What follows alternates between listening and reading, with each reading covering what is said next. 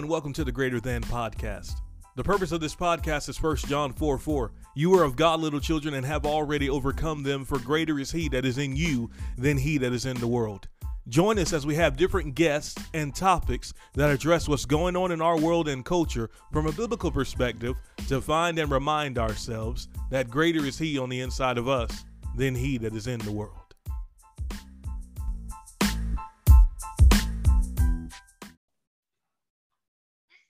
Hey everyone, welcome to the Greater Than podcast. My name's Elijah Merle. Uh, we've got a treat today. We are joined by Reverend Jim Hockaday. Uh, here previously on the podcast, we've had uh, several of the uh, great uh, alum, great great staff, and uh, we've had Reverend Tony Cook on, and now to have Reverend Jim Hockaday, such a treat and a pleasure. Um, we're going to talk and, and do an interview style, kind of similar to what we did with Reverend Cook, just getting back background, hearing stories and and learning from our elders. Uh, I believe a lot of younger people listen to my podcast, and it's an it's important, imperative, every word you want to use that we take out time to hear from those who've been there and done that and receive uh, revelation. And I'm so excited. I believe the Spirit of God will meet us, and it'll be a powerful time. Uh, let's pray, and then we'll get right on into it. Uh, Father God we just want to thank you so much for who you are, for your presence with us. Thank you, Father, that your presence is what distinguishes us from everybody else,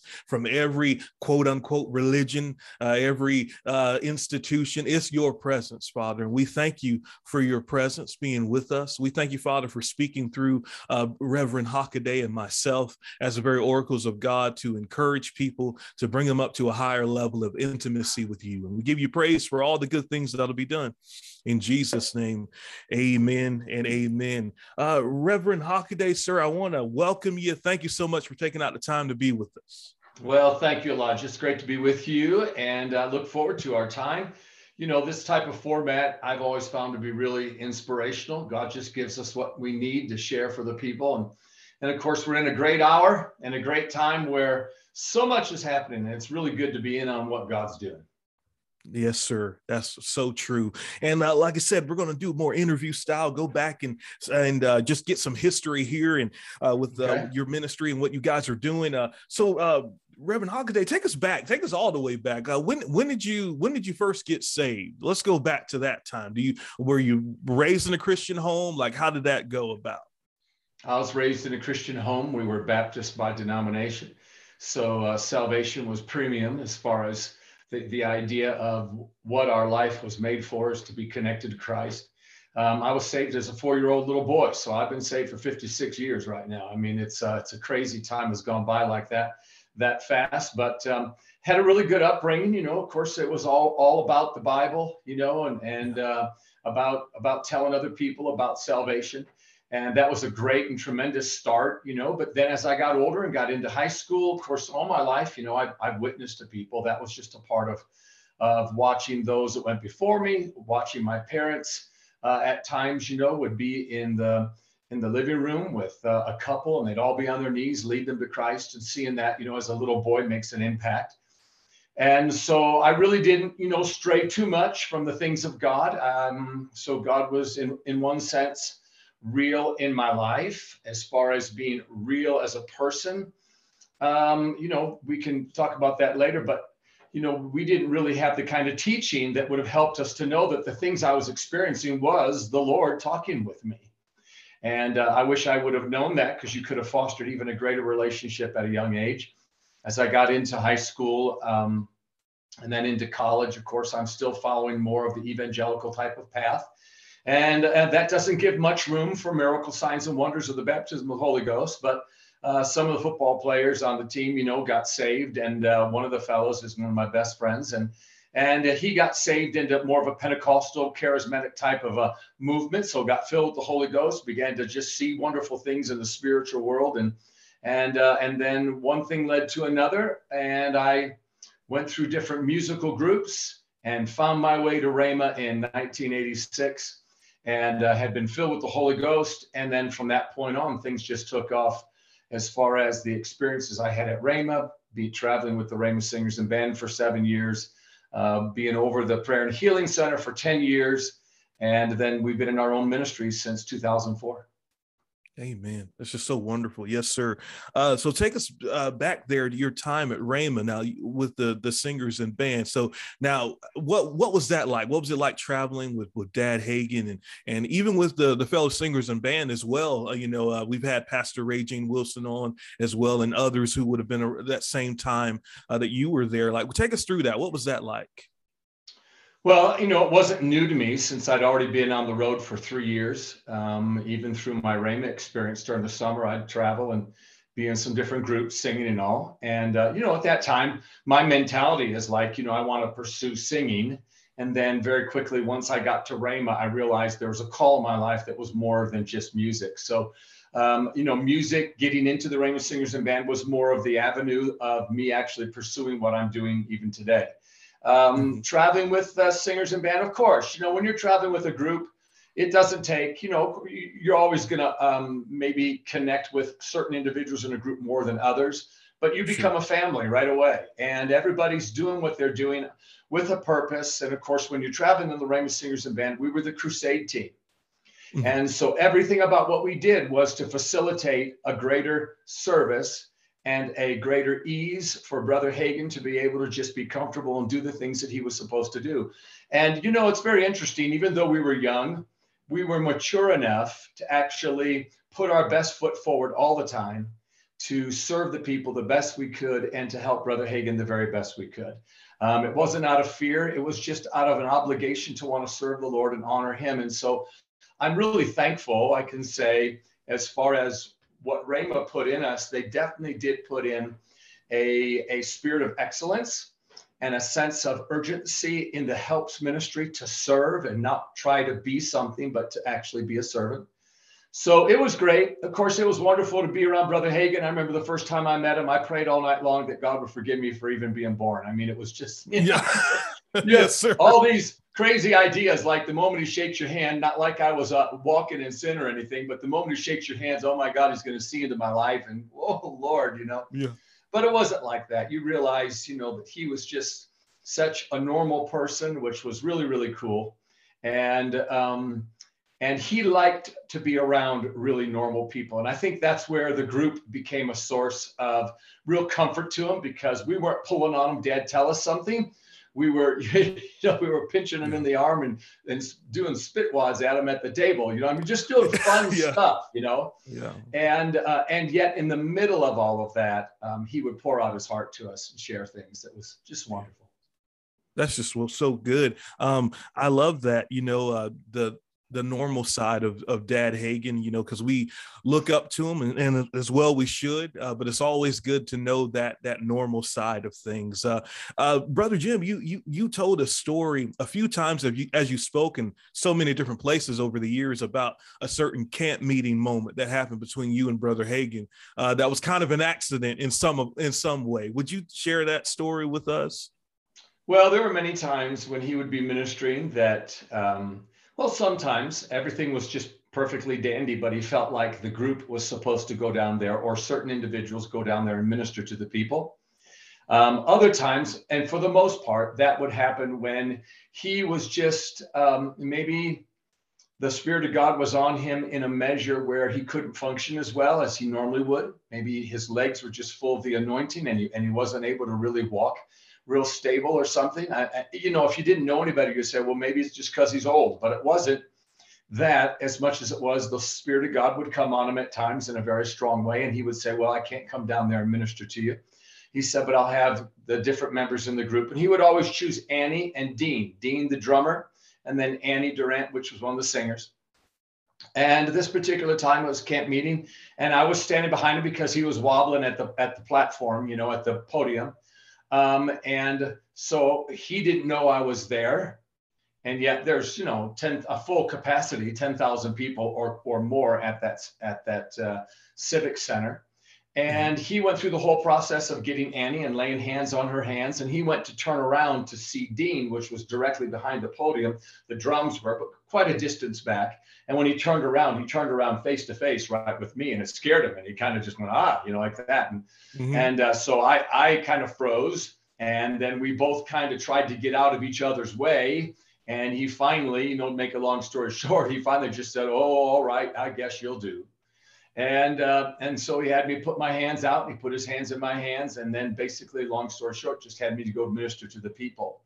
And, you know, the interesting thing, of course, coming from more of a Baptist background, well, a complete Baptist background, the, everything that I've learned up to this point has been brand new. It's not like I had anything to go on. In fact, I had things to overcome, which was messages that were drilled into my head from a kid that speaking in other tongues was of the devil. Um, you know, laying on the hands on the sick was not necessary. Um, that God didn't heal anymore today. So all those things that were in my past, I had to overcome that to actually move forward. So even this was a new experience that I could actually tangibly feel the presence of God in my hand, like heat and electricity flowing out of my hands and going into the people. It was very, very um, profound and uh, very distinguished. I could feel it. And so it was really cool. And it really helped elevate my thinking towards the unseen world. Mm-hmm. Oh yeah, that's so good, so true. Um, and so you you start doing uh, healing school or was it prayer school first, sir? Which one were you uh, well, that both. you were assigned to? Both. Yeah, I was assigned yes, to both. Now I wasn't over that ministry. I was over the prayer school, but I was underneath uh, Doug Jones at the time for the healing school, and that lasted for that first year until the end of the school year. Of I started in in September 1994 by the school year uh, end May of 1995, then they turned over the whole thing to me, prayer and healing school. So I was the coordinator and then minister. But I was ministering all the time, twice a day, three times a day. In fact, Elijah, really, if I count things up, it's close to 500 times a year for 10 years in a row that I was ministering. Wow, wow, so much ministry, man. Praise God. Uh, so t- take us through that doing uh, prayer and, and healing school. Uh, this has got to be like, I mean, if you're going to do any of the other, you know, things that they had provided there at Rhema, you know, you can do, use books and things of that nature. But if you're dealing with prayer and you're dealing with healing, if prayers aren't answered, if people aren't getting healed, then like, you know, what's the point, right? So can you talk, talk us and walk us through how the Spirit of God led you uh, in leading those things? Well, first and foremost, where I'm at today and the perspective that I have today, which seems to at times rub people a little bit wrong or seem to be a little bit too harsh or absolute, is because I've been in a prayer and healing ministry for the last 35 years. And people have to understand exactly what you just commented on is what the, the pressure, or you could, yeah, I guess you could say the pressure that I was under at that time, which is a prayer school is something where you have to have answered prayers or make a connection to God in prayer that causes answers to take place or change to take place. Well, it's very simple. Healing schools where people actually get healed. Mm-hmm. And so this kind of pressure, and of course, you know, you're not trying to take the pressure yourself, but you're learning. You know, everything's about learning. And and and it and it's very telling from day one until 35 years later to today whether or not I'm doing very well or I'm not doing very well. Mm-hmm. Because if they're not getting healed, I mean, if you have one healed out of 100, somebody would say, Oh, glory, we had somebody healed. But the greater mm-hmm. testimony is 99 people went home without. Mm-hmm. Yes, sir. See, you always go to the greater numbers for the greater testimony. And sometimes people will embellish. We had two, 20 people out of 100 healed. Isn't that amazing? Well, it's amazing with for the 20 people, but what about the 80? Mm-hmm. Yes, sir.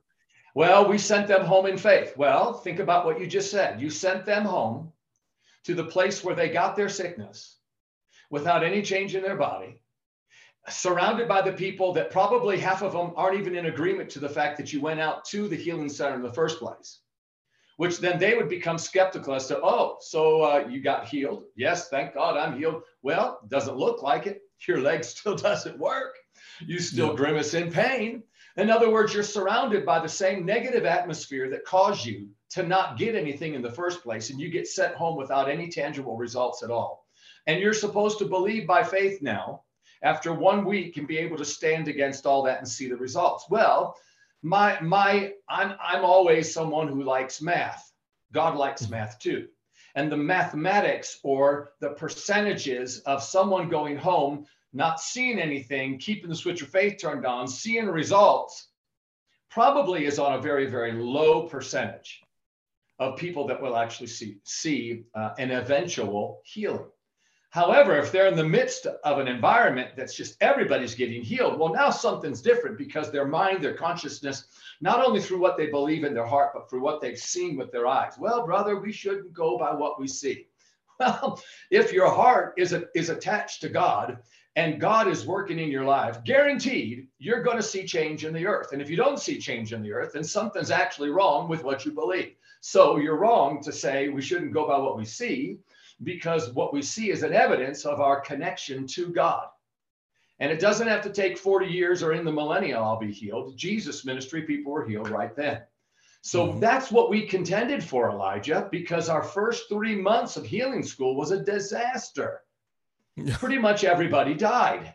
We had about four people healed in that first three months, and we had no idea how they got healed, which tells you you can't reproduce something you have no knowledge of. That's good. Yes, sir. So, being honest, we were failing miserably. Hmm. And I'm either gonna, it's either gonna work with me, or if it doesn't work, I'm sensible enough to change directions. Let's go do something else. At least I can flip hamburgers. I mean, you know, give me mm-hmm. another job. Mm-hmm. And so that brought me to the end of myself, where I realized we we could not and should not preach a message and blame the people for something that we as the ministers can't deliver to the people. Yes. For me to stand up there and preach a faith message without delivering the goods to the people to get them well, and then saying, well, you just need to have faith, that's a real shame. That's like looking at a flock of sheep who are in a really bad pasture and they're not doing well and they're not really progressing and they're getting sick and they're getting weaker by the day. And yet you look at them and say, well, if you had faith, you'd be in a good pasture. No, mm. that's what the shepherd does. The shepherd leads the sheep into the good pasture. And I realized right away, I can't just blame the people. I can't just blame God. He didn't miss it. I have to actually look at myself and see to what degree am I being a deliverer to the people Mm, because yes. that's what Jesus was. He didn't sit down and preach the kind of faith messages we preach and tell the people, now go work on this for a few weeks until you're ready to get healed. He just flat healed the people, which caused an absolute uproar and, and a revival where multitudes came from surrounding villages, and as many as touched him were made perfectly whole. That's right. Well, brother, that's because of the gifts in Jesus. No, it's because he created faith by delivering the people. And that's what I went to the Lord about in November and said, God, if you can change me and fix me, we can fix healing school. And by, by January, the revelation that he was downloading to me, I stood in healing school one week and began to preach on the blood covenant in a different way. Instead of saying, Well, we're believing with you to be healed, I said, Today you're going to get healed. This week you'll see change. It'll happen all over this room. The one, if you wonder why, it's because I have a covenant with God and I'm getting ready to tell you how absolute it is and let you know that Jesus will touch you today. And bam, miracles started happening in that room. Amen. And that's when things changed. Oh, that's wonderful. Yes, sir. And I think it's it's important to note that the boldness, right, and stepping out and being confident in who is in you and the presence of God. I know that's something that's really uh, prevalent in, in your ministry is about intimacy and and the things of the Spirit and the Holy Spirit. So as we transition here, to we kind of gotten a background of, of what you uh, were doing sure. there and the Lord using you. Uh, let's talk here about being spirit filled and the importance of a spirit filled life because this is some things that are it's kind of going in the background not kind of has been pushed to the background in a lot of churches even churches that would uh maybe around our camp may have been around some of the things we've been around and, and that you've been around uh, reverend hockaday. Uh, talk to us about this uh, the importance of not not just because people I literally was i was at a place reverend hockaday uh, just yesterday at the time of this recording and they were were talking about Jesus and things of that nature, and they talked about Acts 2, and they talked about that. And Brother Hockaday, wouldn't you know it, they skipped right past them speaking in tongues, just skipped right past it, and about the infilling and being filled with the Holy Spirit. Can you just speak into the importance for a younger generation that will be listening to this podcast, the importance of being filled with the Spirit? Well, first and foremost, and thanks for the question. Um, this is a, obviously a weighty subject, so I'll real tr- I'll trust that I can hit some high points that that will give people a chance to actually think for themselves. Um, that's a rare commodity today. I know that's kind yeah. of a dig, but but it is. It's a rare commodity. People don't think for themselves. They just believe what yes. everybody else says. And that's one of the problems is you're supposed to have an individual relationship with Jesus that works for yourself. It doesn't have to look like anybody else's, but the end results will always be the same. Jesus will be exalted. You'll know him, you'll hear him, you'll follow him. There will be tangible fruit that will glorify the Father in the results of answered prayer. And, and that will be for everyone. So, this is a great question. First and foremost, let me say this. In the beginning, God created the heavens and the earth, Genesis 1, verse 1. The word God there does not mean God the Father created. God the Father has never created anything. Jesus has never created anything, and neither has the Holy Ghost. But all three of them together have created everything. Mm, yeah. It's always a three part work, meaning they have their separate job descriptions and they don't cross their lines. So the Father always has been the CEO or the one with the blueprint, the idea. He's been the one that has has the plan, for the ages, okay? The plan for our lives, the plan. He's the one that came up with the blueprint for the human body, which scientists still are in amazement that we are such a miracle just as a human body, let alone a spiritual being. So the plan is always the Father. The initiator of the plan is always Jesus. He's the one that does something or says something. And he himself gave us that revelation when he said, I don't do anything unless I see my father do it. I don't say anything unless I hear my father say it. He was the action or the will of God in process constantly. He said, I didn't come to do my own will, but the will of my Father who sent me. So everything Jesus did and said was the will of God as the second person in the line of creation. But Jesus never created anything, or you don't see tangible results until the Holy Spirit came in, into view. And when he was filled with the Holy Spirit, then things began to pop because now you have the plan of the Father, you have the initiator of the plan, and you have the manifester, the one that actually makes the product, the Holy Spirit. So Jesus didn't walk on the water lest he saw the Father to tell him to walk. And when Jesus put his feet together to actually walk, which is the initiation of what he saw his Father have him to do, the Holy Spirit was what? He was the substance in the water that allowed him to walk on the water. Come on. So every miracle has to include the Holy Spirit. So, for any way, shape, and form, for you to either say, I don't believe in the work of the Holy Spirit today, well, then you're never going to see anything or mm-hmm. to go as far as to say, well, I believe in the work of the Holy Ghost, but you know, I just don't know that he's very important. No, I mean, he is the importance to the actual miracle. He is the importance to your revelation that comes to your thoughts. He is the importance to the grace of God that works in your body to keep your body functioning and to keep it free from sickness and disease. He is the empowerment to your life.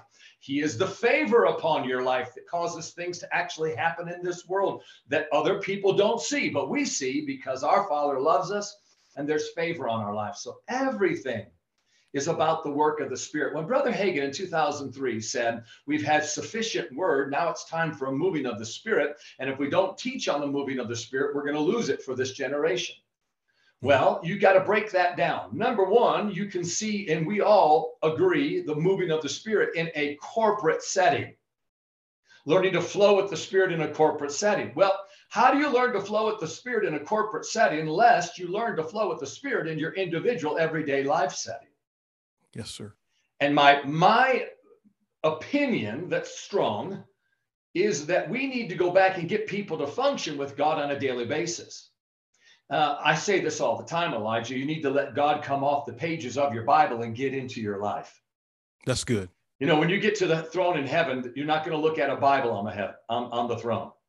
It's going to be a real person. Okay. That's and I'm not taking anything away from the scriptures. Thank God they are anointed, they are inspired. But the purpose of the scriptures is to bring you to Jesus. It's like the purpose yes. of Betty Crocker's recipes is for you to cook. So if you memorize recipes, but you don't cook, and you've never met Betty, then something's really wrong. yes, so because good. Yes, sir. Every part of what she her intention was is for you to be able to use the recipes and get the same results with the food being excellent as what she could. That's so good. But it's very, very interesting that people don't take time to let God be real, and He's supposed to be real. So that's exactly where we are with the Holy Spirit. You know, this modern generation, you've got to realize the Holy Ghost wants to do everything with you.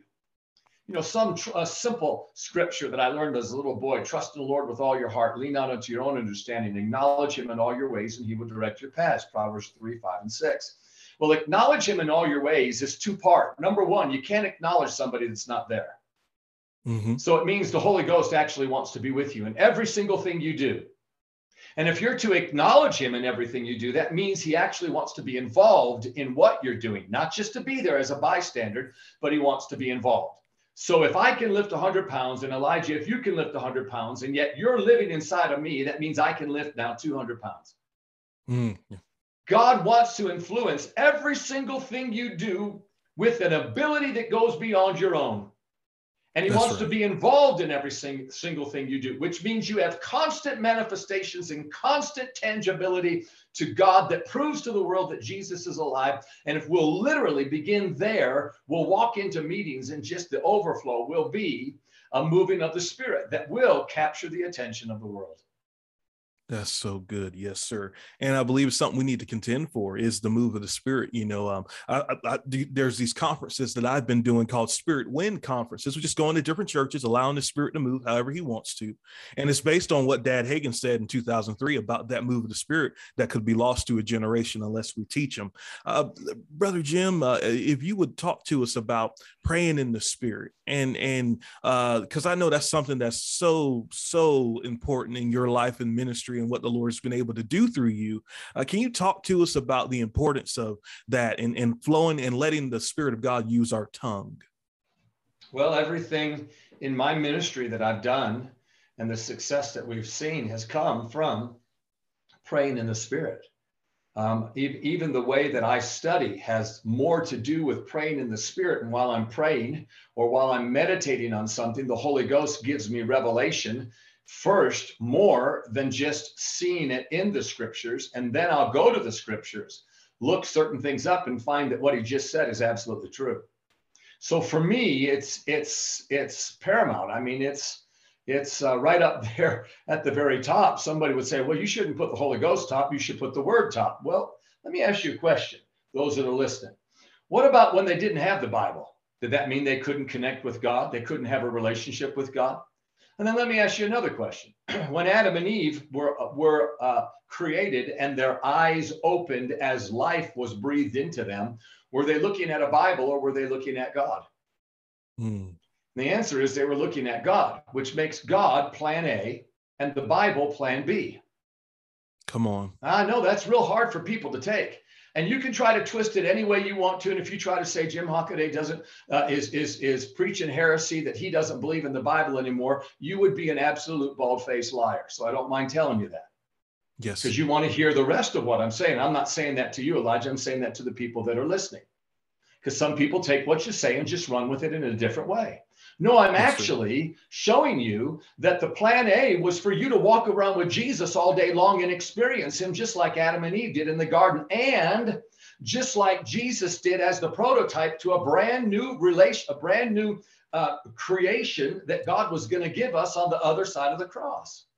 Yes. We see how Jesus walked with his Father constantly. Well, that's what's of importance. And guess what? The Bible has people's stories in there about them connecting with God. It has a redemption story in there that has doctrine that'll help you to realize that you can have a foundation that will not be moved when you realize the truth of this redemption and the blood that was shed, and that you are in the hand of God and He is living yes. in you, the great mystery of the church. And now the Spirit of God and the Word of God together give you such substance that manifestations take place everywhere you go.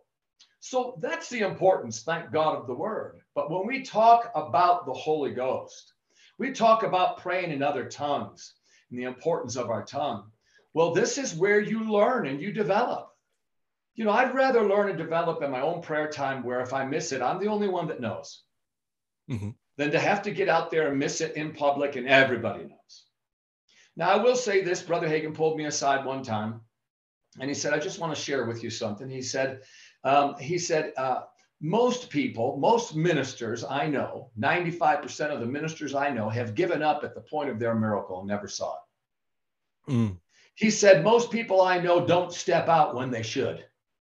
Wow. And he said, if you don't step out when you should, you miss it by not stepping out. And then you miss it twice because you didn't find out if what you had was right or whether it was wrong.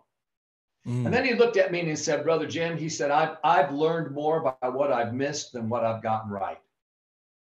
Now that might floor some people who think Brother Hagin never missed it, and I'm not trying to make mm. it look like you know there was a, a, a negative side to his life. I didn't see that. I saw an amazing yeah, sure. life. Okay. Sure. But I want you to know that he was forthright with me to say, listen, you're going to miss it. So mm. the problem is if you're afraid of missing it, that's why I say you'll never be right until you're willing to be wrong. If you're afraid to miss it, then you don't learn anything. And when you pray in other tongues, that's the time to learn how to interpret your prayers. Folks, there's so many different reasons why you pray in other tongues. We know that. But one of the greatest reasons is it becomes a training tool of you learning to locate how your spirit and the Holy Spirit can work together in tandem. Where when you come in contact with someone on the street, the same unction that comes out of you to pray or the same interpretation to your mind that comes to you to when you pray is the same way you'll know hey buddy you got a problem with your shoulder don't you? Well how do you how do you know that? You don't even know me. I'm telling you god just wants to heal you wants to let you know that jesus loves you. Uh, go ahead and use that shoulder and find out what the lord just did. See this is this is christianity. Yeah. Come Christianity isn't you just behind behind your desk studying all day long. Thank God for study.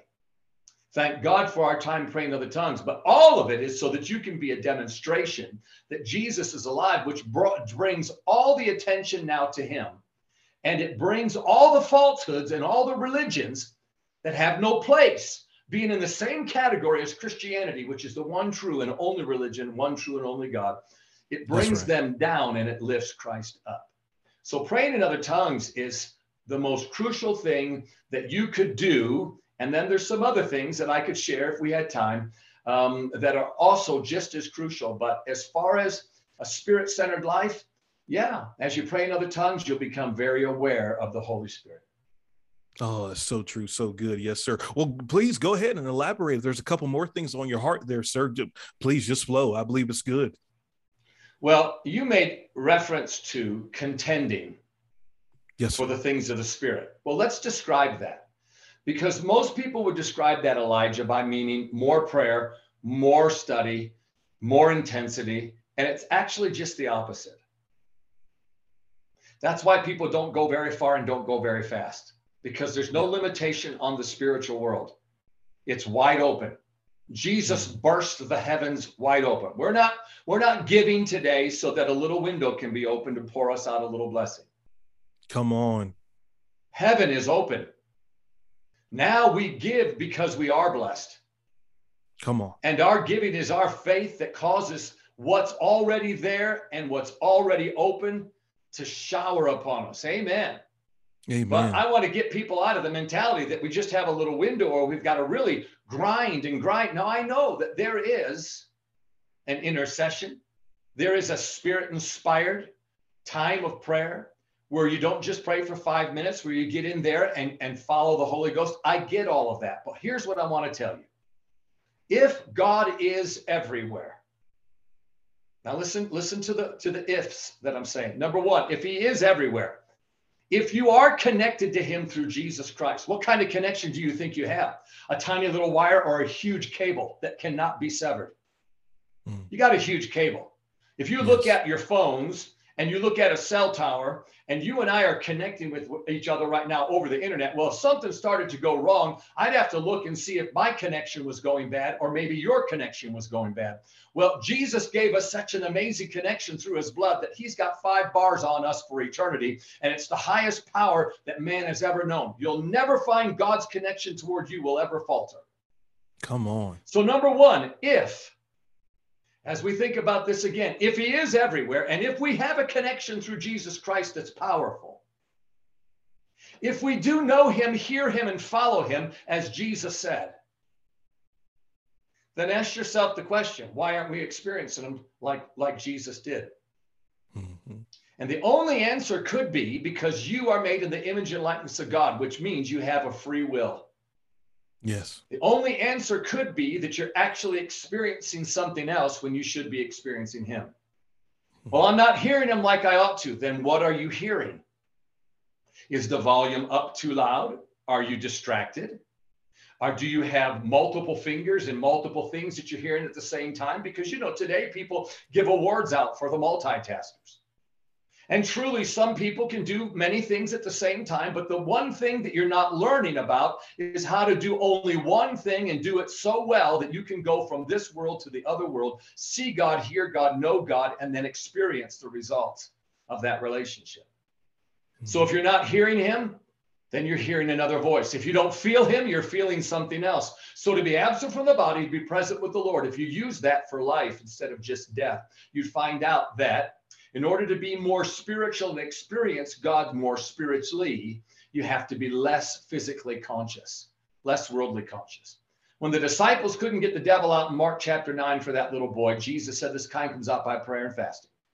What he was saying is turning your back towards the world, turning your face towards me is how you would become very sensitive to what I will tell you to do when something doesn't seem to work as it ought. And then you won't fail. You'll get it out exactly as I tell you. Yes. And Elijah, there's real truth to this. We work so hard to do more. Really, what we need to do is unhook from the things that we're connected to and immediately, like snap your finger, there God is. And you kind of almost get get shocked, like, Lord, you're there. he says, Well, I've been here all along. Come on. You know, you're just starting to actually see what's been available for you from the get go. And this is extremely important. Now, it doesn't take away from extra prayer and extra study, it doesn't take away from our due diligence. But think about it. Over the last 40 years, how many people know every single healing scripture? And how many people pray for hours and still die of sickness because there's no connection to Him? And I'll give you one quick example. Woman called me and said, I'm doing more, praying more, confessing more, reading more than I've ever done, and the tumor still isn't gone. What do I need to do? I said, Well, for the next two weeks, don't read, don't pray, don't confess. There was a pause on the other end. And then she said, Could you tell me that again? And I said, Well, actually, it's a very simple thought, but yeah, I'll share it again. For the next two weeks, don't pray, don't read, and don't study. And then she said, kind of angrily, You know, well, then what am I supposed to do? And I said, for the next two weeks, get quiet enough to find God. Once you find Him, everything you pray, everything you read, everything you confess will make sense. There'll be a connection and there will not be a tumor. Well, she got mad, called up my mother and told her how wrong I was and I was getting into off wrong doctrine. And then, of course, you know, about a year later, she died. Mm. And that's that's what happens because people have the knowledge of, in other words, the doctrine of it, but they don't have the power. And the power comes out of what? It comes out of that relationship, speaking in other tongues, letting your letting your relationship define your skill in the spirit. Mm, that's good. Yes, sir. And um, you know, Judy said that in Jude to contend for the faith and what we're talking about here. Just powerful things that we're hearing uh, here. And I hope you guys listening are, are doing just that, listening and gleaning the truth that's here. Um, brother brother jim we're talking about healing and miracles let's transition talking about this side of things well we're not really transitioning it's all connected but talking about healing and miracles and uh, i love what i love about your ministry uh, reverend hockaday is that uh, it's just it's simple the the supernatural miracles healings in your ministry have always been simple by the by the person of the holy spirit and yielding to him. Can you talk to us about that? And one thing i wanted to ask about and you take it whatever direction you want to but somewhere in that could you talk to us about the difference between the gift of faith in first corinthians but also uh, mark 11 and having faith in god as dad yeah. Hagin would talk about well, I'll start out like this. The reason why it's simple is because I don't have to rely upon the gifts of the Spirit. Come on. Come on. I mean, come on, everybody. We need to we need to get our senses uh, and, and our thought patterns corrected here. Uh, there's so many disqualifiers in the way that we believe. Well, brother, you can't do that if you don't have a special ministry calling to that because the, the gifts of the Spirit of power follow that particular calling. Well, all that does is, is that gets you that's saying that off the hook. Mm, come on. Because what, yes, what part of Jesus' great commission that said believers will lay hands on the sick and they'll recover? Now, what was he saying? Believers will lay hands on the sick and a certain percentage of recover. That's not what Jesus said. What Jesus said is when the believers lay hands on the sick, they'll recover. Now, you could put in there any any person that you pray for as a believer will recover. In other words, they will be well. That's what it means. It doesn't mean in two years, in the millennial, you get better. It means you get well right now. Yes, sir. Now, Jesus said that to the believer. So, what are we ministers going to do when we've created a doctrine and a belief that you have to have something special from the Holy Ghost or it's not going to work? Hmm. Well, all that does is set you back on your heels, you twiddle your thumbs, and you wonder whether or not the Holy Ghost is going to do something. And if that's the position or mindset that you have, then there's no confidence, there's no boldness. And if you want to know the pattern of the New Testament church, they were filled with the Spirit, which produced boldness, which produced miracles. Just simple. So when things began to work for me, as we go back to November, I laid myself out on the carpet and said, God, fix me. Now, I didn't realize how good of a prayer that was. You said, What do you mean it was a good prayer? Well, it was a prayer of humility, and God always gives grace to the humble, but he resists the proud. In yes. other words, if you're trying in your ministry to figure out why you're not doing what someone else is so that you can justify the fact that you're a failure, well, that's called pride, folks. Come on. If you'll just humble yourself and say, God, there's no reason that I'm not producing results too, even if I'm a teacher. Who cares if you're a teacher? Still heal the sick. Come on. Why? Well, God seemed to put an emphasis on the believer healing the sick. Shouldn't a teacher then do it? Shouldn't a pastor do it? Does it have to rely upon the evangelist? And people used to say, well, Jim's an evangelist. He has special gifts. Well, I'm not even an evangelist. I've never been an evangelist. Hmm. That's not my gifting. So does it fall upon the evangelist, the prophet, or the apostle to work with power only? You know, the interesting thing is, is Jesus commissioned people to go out and do the works that he did, and he actually did a really good job. There were even 70 others that we don't even know their names, and they were healing the sick and casting out devils. And Jesus never mentioned the nine manifestations of the Holy Ghost. Come on. Jesus never even mentioned apostle, prophet, evangelist, pastor, and teacher. Jesus just said, Go do it because I've given you the power to make it happen.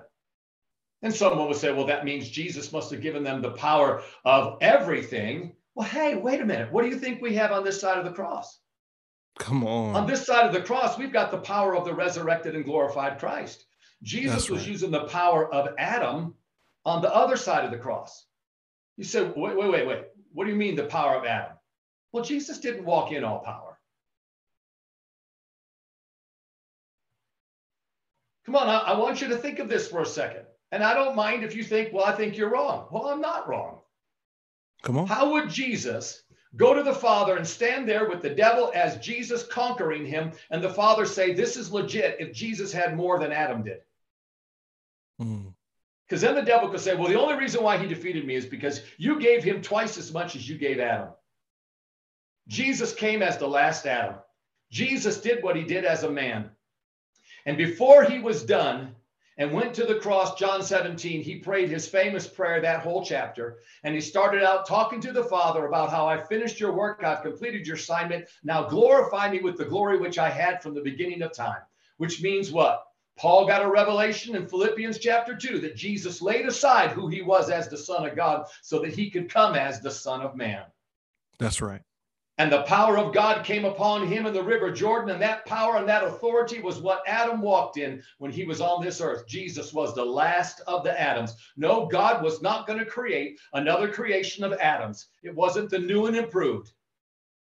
The Adams family went south. They got weird. You know, it's kind of, kind of like the old, the old series, you know, back in the 70s yes, and 80s, the Addams family. There were things and there were its. And God wanted to bury that family in the sea of forgetfulness. And Jesus became the last of the Adams, and he took the Adams family into the grave. And when he came out of the grave, he didn't come out of the grave as Adam, he came out of the grave as the resurrected and glorified Christ. That as many as receive him, to them he gives that power. That's right. To be sons of God. In other words, we're filled with the fullness of all of God right now. Come on, on this side of the cross. There's no excuse on this side of the cross. And if we produce and give people wiggle room, they'll always take it, Elijah. So mm-hmm. the things that were simple with me is I just began to realize who I was in Christ. and began to, if, if you will, step out knowing that I had something to give. Well, what did you have to give? I had eternal life. Well, wait a minute. Brother Hagin laid hands on your hands. See, everybody always wants to go back to that. Mm-hmm. He didn't lay hands on my hands. Well, Jesus did. See, this dispensation is not about connecting to a person. This dispensation is about connecting to Jesus Christ as the mediator. That's right. Anything that I operate in as a ministry position with an anointing and a grace upon me is to raise the expectancy of everybody to be able to do the works of Jesus. That's why a teacher is able to teach the way they do and receive the revelation that they do, is because there's a grace upon their life. Is that to cause everybody else to remain stupid? Or is that to raise the expectancy and the understanding in everybody, the body of Christ, until we all look like Jesus? Mm. So I got rid of the things that cause you to not be able to function. And I just took took the limitations off, Elijah. And so when it comes to special faith or it comes to the faith that we see in Mark chapter 11, have the faith of God, here's the thing. I, I, I didn't spend time trying to figure it out. Come on. What do you mean? Well, I knew many times it was just me saying something to stir up a person's belief that would cause the anointing that was present to be what? To be connected. And then I knew that there were other times where I was saying something out of my own self that was different than me, which would have been him. But you know what? I look at it like this why do we really want to make an issue out of that? Make the issue who you are and let the boldness come out of being filled with the Holy Ghost, and you'll produce miracles. Now, later, if you want to go back and try to figure out whether it was a, a, a special faith, whether there was a working of miracles, a gift of healings, whether there was a word of knowledge or. But you know, Jesus didn't do that. Mm-hmm. He didn't sit them down and say, now there's nine manifestations of the Holy Ghost beyond what I've given you. If he did that, you know what they would always think? If you make people think there's something else that's necessary to handle something that you obviously don't feel qualified to handle yourself, you'll always wiggle room yourself to the back of the room and say, I just don't know if I can do this. Mm. But if you make people believe that what they have is actually what actually will take place and what will meet the need, people will move to the front to say, Hey, I can help you. Come on, think of when you were in school and the teacher asked a question you didn't know. You put your head down, hoping that she wouldn't see you if you're not seeing her. Eye contact would say, Maybe I have an answer. But when she asked a question you knew you knew, you'd raise your hand real high with big old eyes staring right at her. You might even say, as a little kid, Me, me, me, me, me, because you know the answer. Yeah. We want people to go me, me, me, me, me when it comes to healing the sick and raising the dead and doing the works Come of on. Jesus. Well, you can't be a me, me, me person if you don't think you have, have, have person. And that's what yeah. that's what Peter and John they showed us what Jesus gave them. The audacity to know that they had something. Now, wait, wait, wait, wait, wait. We know Peter, chicken little, babak, rooster crows, right? Yeah we, we know Peter lost his confidence that he had for the entire three years we saw Peter with Jesus, the boldness to be the one that did everything. But the moment Jesus was removed from him, in other, in other words, his source of confidence was now removed, he couldn't even stand up to a little slave girl saying, Aren't you one of the ones that are with him? Mm-hmm. And he denied the Lord. But when Jesus cologne filled the room.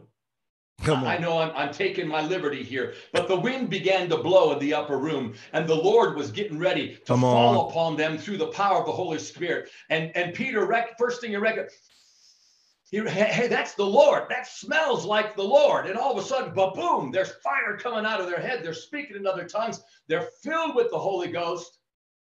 And now Peter is re energized with the boldness because the same person that made him bold when he walked with him is now living inside his body. Come on. And he stands up now as the Peter of old, and even more so, and begins to boldly proclaim. Chapter two. Chapter three, he's still walking in that what? In that awareness of the Holy Ghost, which allows him to look at a man that can't walk and say, Such as I have, I'm giving you. And notice Elijah what he did next. He stood back, twiddled his thumbs, and waited to see if the man was going to walk. No, that's not what he did. He reached down and grabbed him and immediately started to pull him up. See, somebody will say, well, that must have been special faith. Why does it have to be special faith? Leave Peter alone. Peter yeah. didn't even know of the nine manifestations of the gifts of the Spirit. That came through the Apostle Paul later on in First Corinthians chapter 12, 13, and 14. That's right. Leave him alone. What did Peter have? He had exactly what Jesus gave him. I have freely given you this power, freely give this power away. That's what Jesus gave him. And he used that consciousness to raise that man up. And if there were gifts attached, it worked through his boldness to believe that he had something to give. Now, this is where we focus our attention.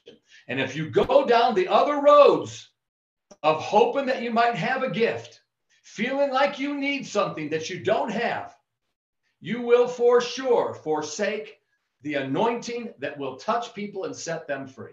If you hmm. want to know how to walk in the gifts, then walk in the boldness of who you are in Christ. And the gifts will accompany you to make sure the end result looks perfect, whether it's your faith, their faith, or God's faith. Oh, so good. Yes, sir. Um, well, brother Hockaday, as we as we begin to wrap this up, I, I want you to pray for us here soon. But uh, before we do that, I want to ask uh, again about Dad Hagin. Um, is there any story that comes to mind? I'm talking about you and him, like an interaction that you guys had. You said you shared several, but is there any uh, like a fun story or something, uh, things that you learned from Dad Hagin? Just anything that comes to mind? Wow, there's so many. I mean, we had we had so many experiences because of prayer school and healing school. You know, when, when he first asked me to do that, I asked him, I said, So you, you going to help me in this? And I just mm-hmm. threw that out and he goes, No, I'm not going to help you. And I said, It's, I said, it's, it's your thing. He said, Yeah, but now it's your thing. I said, Well, why won't you help me? He said, I had to get it by myself. You get it by yourself. Wow. And I, I walked away and said, Thanks a lot. and so as I started to get things, Elijah, many of the things even I've shared with you right now are very much a different perspective than many of the people that taught and preached that were there at Rhema. Sure. Yes, sir. And I really don't care because we got it to work. Yeah, come on. The usher that was there for six years previous, the head usher, six years before I got there, when we started seeing the miraculous, he looked at me and said, I've seen more this week alone than I have in the last six years put together. Praise God. And I looked, I looked at him and I said, What? Are you kidding? And he said, I can tell, I can, I can say it to you in another way. He said, I can count on one hand how many times people went home completely healed, just like I saw here today. You see, things had digressed to a point of just a teaching ministry without actually healing the people. Oh, yeah, we would pray and believe, but praying and believing doesn't do much. Heal the sick. Jesus didn't say pray and believe to heal the sick. He said heal the sick, cleanse the leper, raise the dead. In other words, the inference is you heal the sick, you cleanse the leper, you raise the dead. Well, why would he say that to them? Well, because he gave them the power for them to use. So I know there's a lot of things that I've said today that people will have to chew on. And some people may even come up with the idea, I don't, I don't necessarily agree with you. Well, then, just like Jesus said, if you don't agree with the things I say, look at the things that we produce.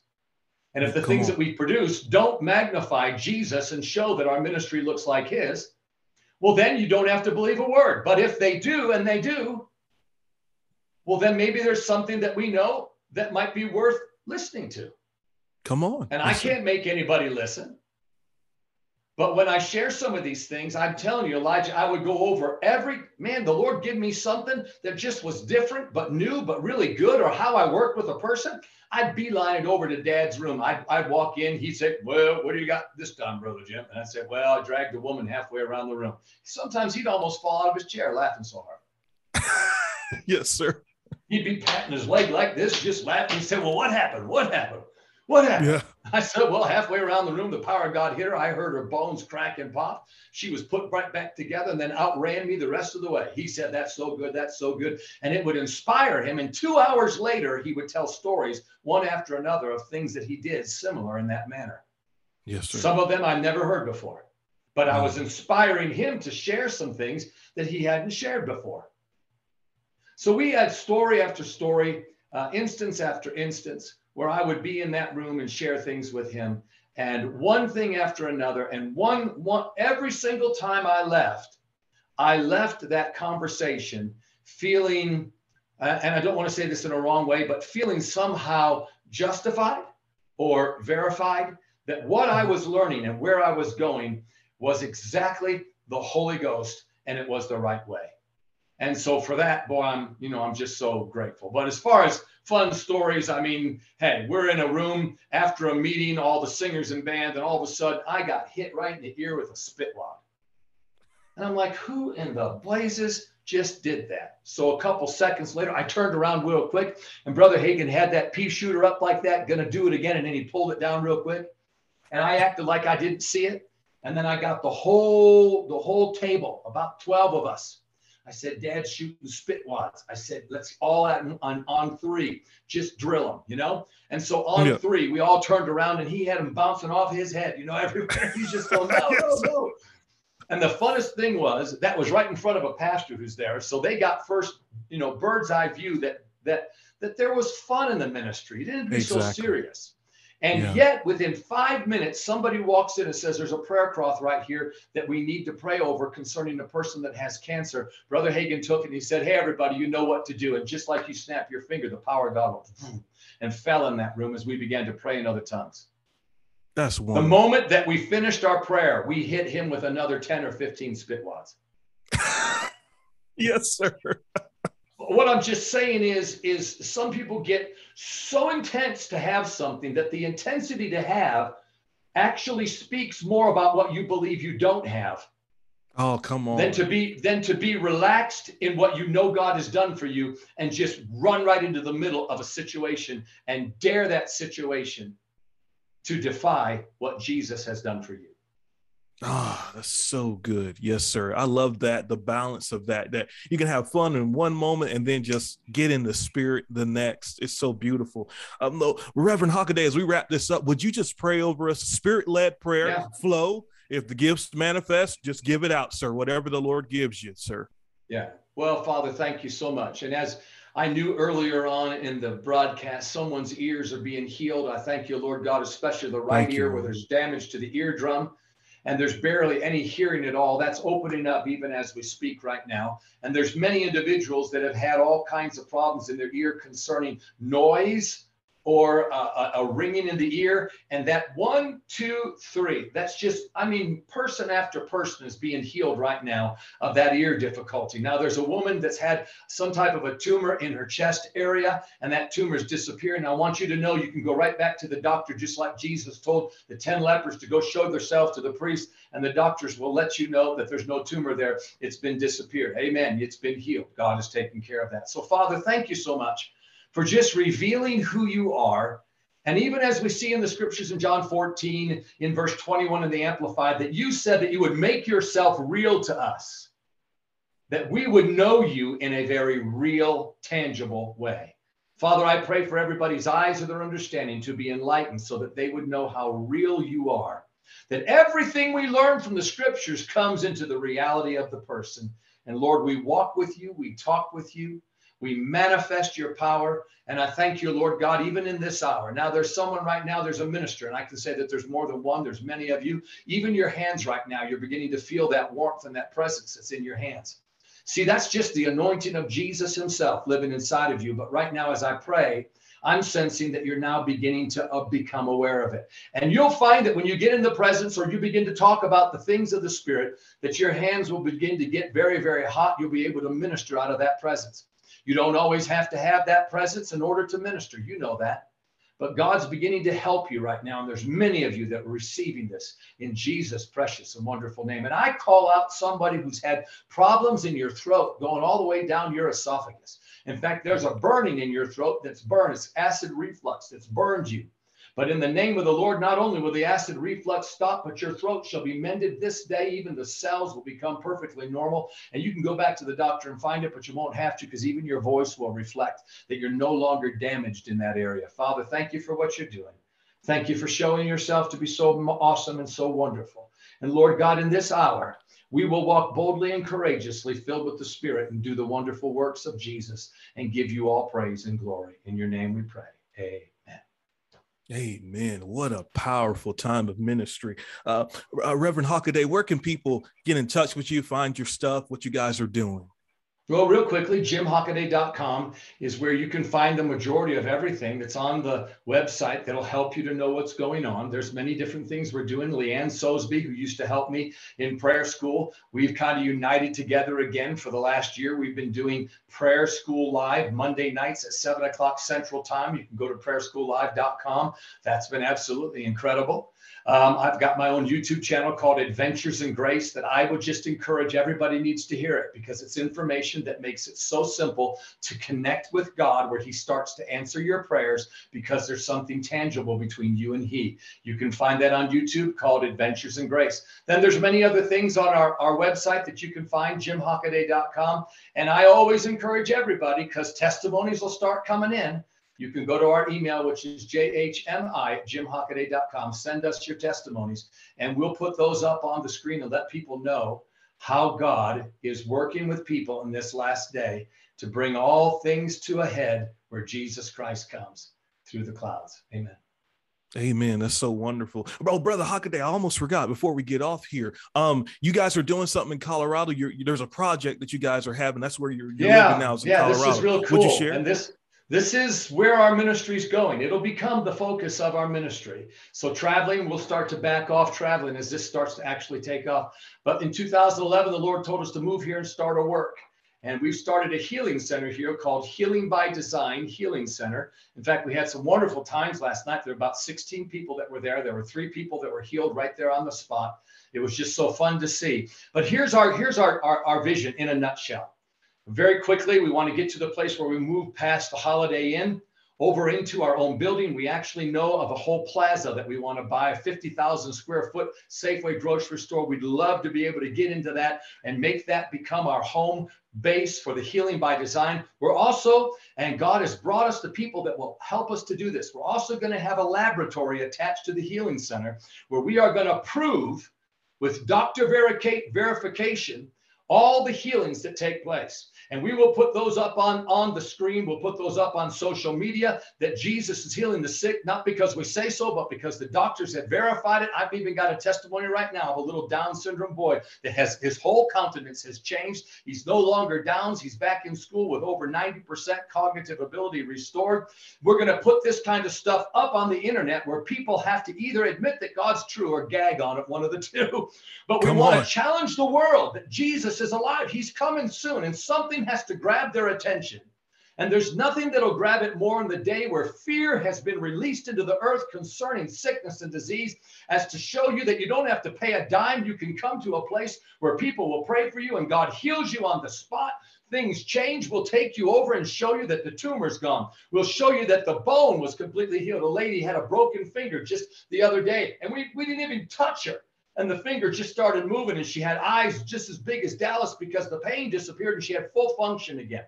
All kinds of things happening, folks. And this is our desire to let Jesus be lifted up as as the end of the end of all things comes to pass. So that's what we're doing. And it's it's going step by step, and we trust the Lord will help to accelerate it to where it needs to be.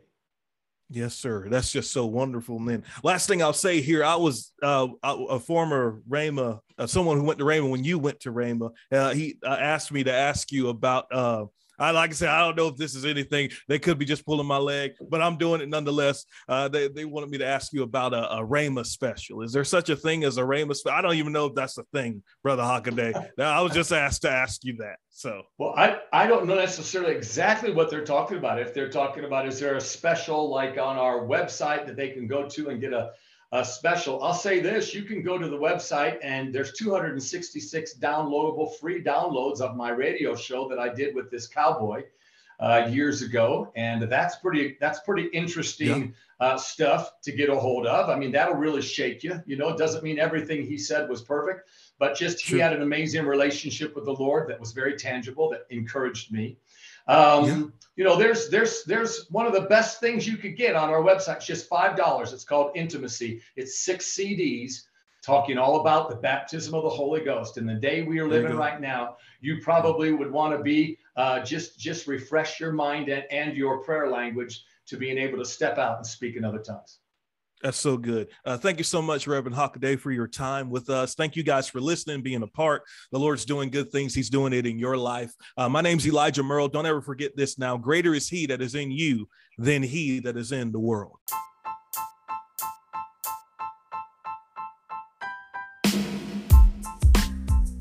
Thank you for listening to the Greater Than podcast. To find out more, visit our website at merleministries.com.